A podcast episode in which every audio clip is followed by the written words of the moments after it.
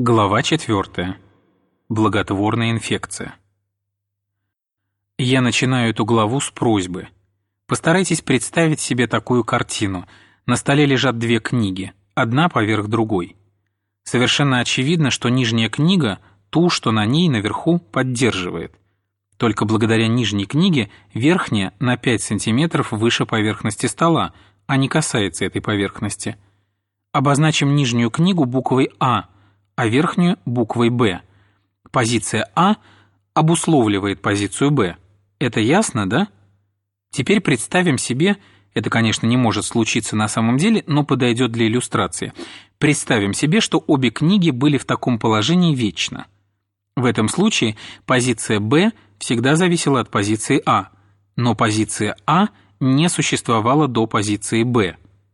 Иными словами, результат здесь наступает не после причины, как бывает обычно. Сначала вы съедаете огурец, а потом у вас расстройство желудка. Этот принцип действует не всегда. Еще минутку терпения, и вы увидите, почему я считаю это важным. Несколькими страницами раньше я сказал, что Бог – это существо, состоящее из трех лиц, но остающееся, тем не менее, одним существом – и привел приблизительную иллюстрацию – куб, который состоит из шести квадратов, но остается одной фигурой. Но как только я стараюсь объяснить, как эти лица взаимосвязаны, возникает впечатление, будто одно из них существовало прежде других. Мне приходится прибегать к словам, которые повинны в таком впечатлении. Первое лицо в этом триединстве называется отцом, второе лицо – сыном. Мы говорим, что первый рождает или производит второго. Мы называем это рождением, а не творением, потому что он производит существо того же рода, что и он сам. В данном случае единственное подходящее слово «отец». Но, к сожалению, это слово предполагает, что он существовал прежде, как человеческий отец существует до появления сына. На самом же деле это не так. Здесь нет места ни прежде, ни потом. Вот почему я считаю очень важно понять, одна вещь может быть источником или причиной другой и не существовать прежде нее. Сын существует потому, что существует отец, но никогда не было мгновения, предшествующего рождению сына. Вероятно, лучше всего взглянуть на это так. Я просил вас представить себе две книги.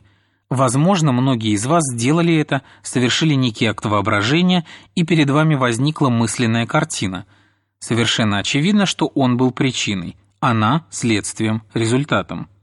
Но это не означает, что вы сначала вообразили, а потом получили картину. В тот самый момент, когда начало действовать ваше воображение, она возникла перед вашим мысленным взором. Все это время ваша воля удерживала ее перед вами. Однако акт воли и картина начались в один и тот же момент и прекратились в одно время.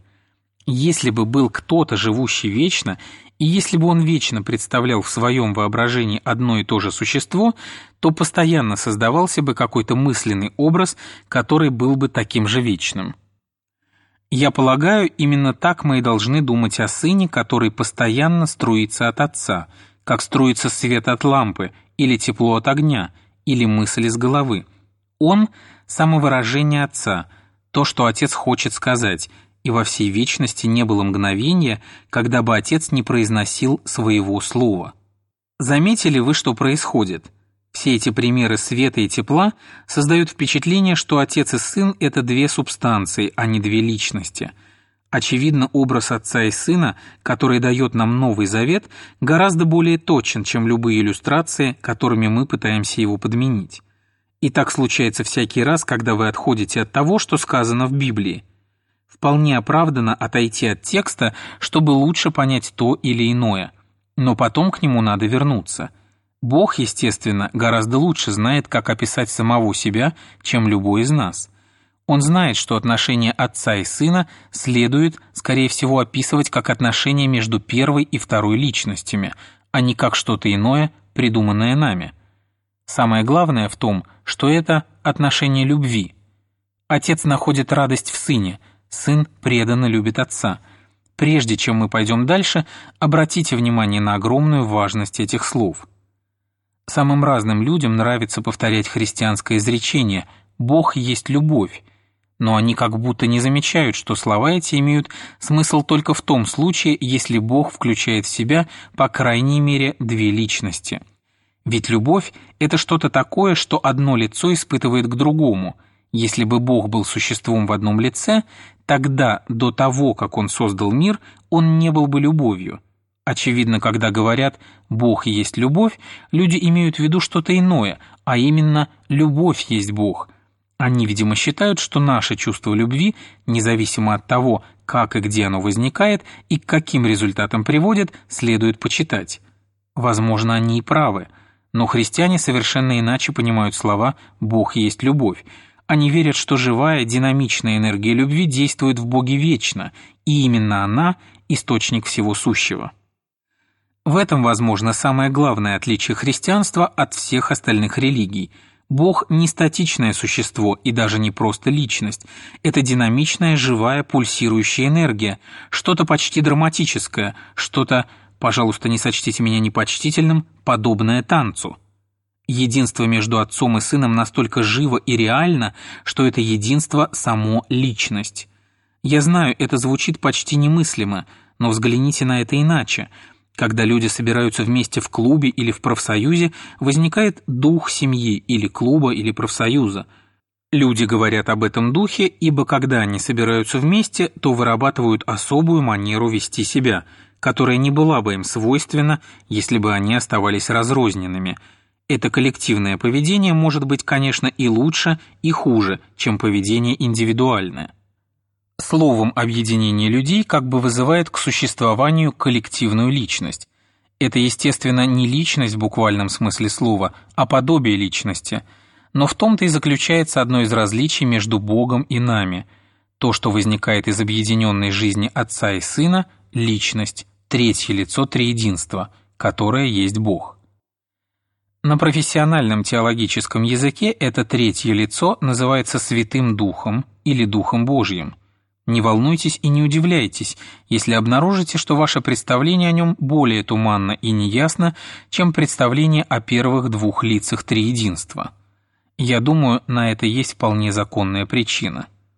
В процессе своей христианской жизни вы, как правило, не смотрите на Него, это Он постоянно действует через вас. Если вы думаете об Отце как о том, кто рядом с вами, помогая вам молиться и стараясь превратить вас еще в одного Сына Божьего – то о третьем лице вы должны думать как о ком-то, кто внутри или позади вас. Возможно, для некоторых людей проще начать с третьего лица и двигаться от него в обратном направлении. Бог есть любовь, и эта любовь действует через людей, особенно через всю совокупность христиан вместе взятых. Но дух любви от самой вечности – любовь между отцом и сыном. Какое же все это имеет значение для нас? Самое большое на свете – Всю эту драму или образ жизни триединства надо проиграть через каждого из нас. Или, если взглянуть с противоположной стороны, каждый из нас должен приблизиться к этому образу жизни, занять свою позицию в драме. Счастье, для которого мы созданы, не путем. Все хорошее, как и плохое, подвержено воздействиям извне. Если вы хотите согреться, вы должны стать поближе к огню – если хотите намокнуть, вы должны войти в воду. Если вы стремитесь к радости, силе, миру, вечной жизни, вы должны подойти ближе или даже войти в то, что всем этим обладает. Радость, сила, мир, бессмертие – не награды, которые Бог мог бы, если бы захотел протянуть любому. Это величайший источник энергии и красоты, бьющий в самом центре действительности – если вы близко от него, брызги его достигнут вас, если нет, останетесь сухим. Если человек соединен с Богом, то как ему не жить вечно, и как может человек, разделенный с Богом, не засохнуть и не умереть? Но как он соединится с Богом? Как нам с вами влиться в триединую жизнь? Вы помните, что я сказал во второй главе о рождении и создании? Мы с вами не рождены Богом, мы только созданы им – в нашем естественном состоянии мы не сыны Божьи, мы всего лишь статуи. В нас нет зоэ или духовной жизни. У нас есть только биос, биологическая жизнь, которая неизбежно движется к угасанию и смерти. Но христианство говорит, мы можем, если не станем противиться Божьей воле, принять участие в жизни Христа. Если это случится, мы станем соучастниками той жизни, которая рождена, а не создана, которая была всегда и всегда будет. Христос – Божий Сын. Если мы войдем в Его жизнь, то станем Божьими детьми. Мы будем любить Отца, как любит Он, и Святой Дух будет пребывать в нас. Христос пришел в этот мир и стал человеком для того, чтобы распространить среди других людей ту высшую форму жизни, которая присуща Ему самому. Я называю это благотворной инфекцией. Каждый христианин должен стать маленьким Христом. Именно это и значит быть христианином.